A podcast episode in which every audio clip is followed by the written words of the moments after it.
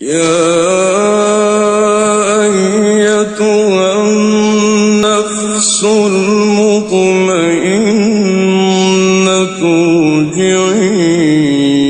إلى ربك راضية فادخلي في عبادي وادخلي جنتي. الطريق إلى الله يبنى على أساسين وهما المعرفة والعبادة. فالمعرفة هي الإيمان وجوهر العبادة هو الصلاة.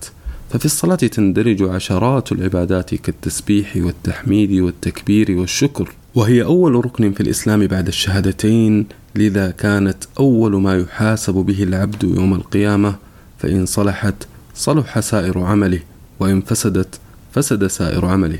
ولما كانت هي عمود الإسلام فقد أتت الآيات والأحاديث منذرة بإهمالها.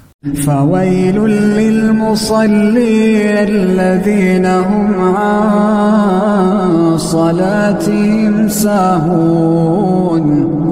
فقال رسول الله صلى الله عليه وسلم إن بين الرجل وبين الشرك والكفر ترك الصلاة. وكما يقول النورسي فأداء صلاة واحدة متكاملة الخشوع والأركان لا يمكن أن يوازي أذواق الطريقة وأوراد التصوف. كما يرى بديع الزمان الأورسي أن طريقة هذا الزمان تكمن في اتباع السنة النبوية والعمل بالفرائض وأداء الأذكار عقبها وترك الكبائر. ويردف النورسي أن الصلاة هي أعظم شكر يؤديه الإنسان فللشكر طرق مختلفة إلا أن أجمع تلك الأنواع وفهرسها هو الصلاة. فالصلاة هي قرة عيون المحبين ولذة أرواح الموحدين وبستان العابدين ولذة نفوس الخاشعين وهي رحمة الله المهداة إلى عباده المؤمنين هداهم إليها وعرفهم بها رحمة بهم وإكراما لهم. لذا فقد كان صلى الله عليه وسلم يقول لبلال بن رباح رضي الله عنه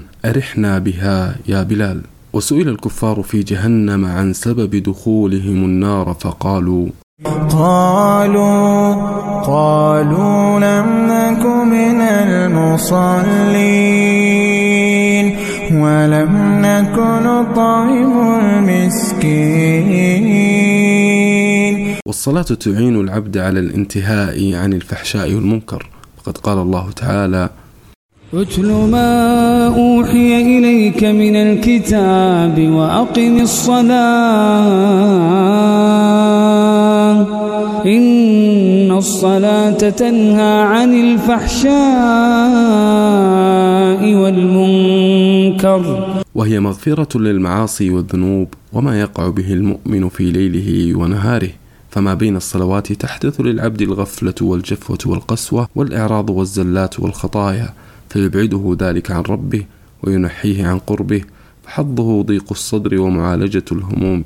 وهي إذا أعطيت حقها من التكميل ظاهرا وباطنا فلها آثار عجيبة فهي مجلبة للرزق حافظة للصحة دافعة للأذى طاردة للأدواء مفرحة للنفس مذهبة للكسل منشطة للجوارح شارحة للصدر مغذية للروح منورة للقلب حافظة للنعمة دافعة للنقمة جالبة للبركة مقربة من الرحمن. الإنسان خلق هلوعا إذا مسه الشر جزوعا وإذا مسه الخير منوعا إلا المصلين إلا المصلين الذين هم على صلاتهم والذين في أموالهم حق معلوم للسائل والمحروم. وللصلاة تأثير عجيب في دفع شرور الدنيا ولم تستجلب مصلحة قط بمثل الصلاة. وسر ذلك أن الصلاة صلة بين الله عز وجل وعباده وعلى قدر صلة العبد بربه تفتح عليه الخيرات. فالمولى عز وجل لا ينظر إلى الصور بل إلى القلوب. ثبت في الصحيحين من حديث أبي هريرة رضي الله عنه أن النبي صلى الله عليه وسلم كان ذات يوم جالسا بين أصحابه في المسجد فدخل رجل فصلى ثم جاء فسلم على النبي الكريم فقال له صلى الله عليه وسلم ارجع فصل فإنك لم تصل. فهذا الحديث الشريف دلنا على أنه يجب على المسلم أن يطمئن في صلاته وأن يصليها كما شرع الله وينتهي عن نقرها ويتم ركوعها وسجودها فالصلاة الباطلة خطر عظيم بلي به كثير من الناس. ففي الحديث أن الرجل ينصرف وما كتب له منها إلا اليسير. الذين هم في صلاتهم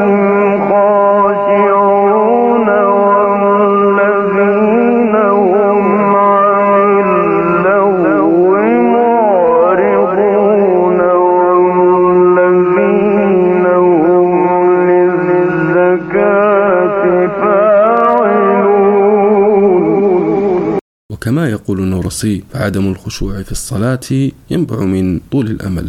وفي الحديث أن رسول الله صلى الله عليه وسلم قال إذا قمت في صلاتك فصل صلاة مودع.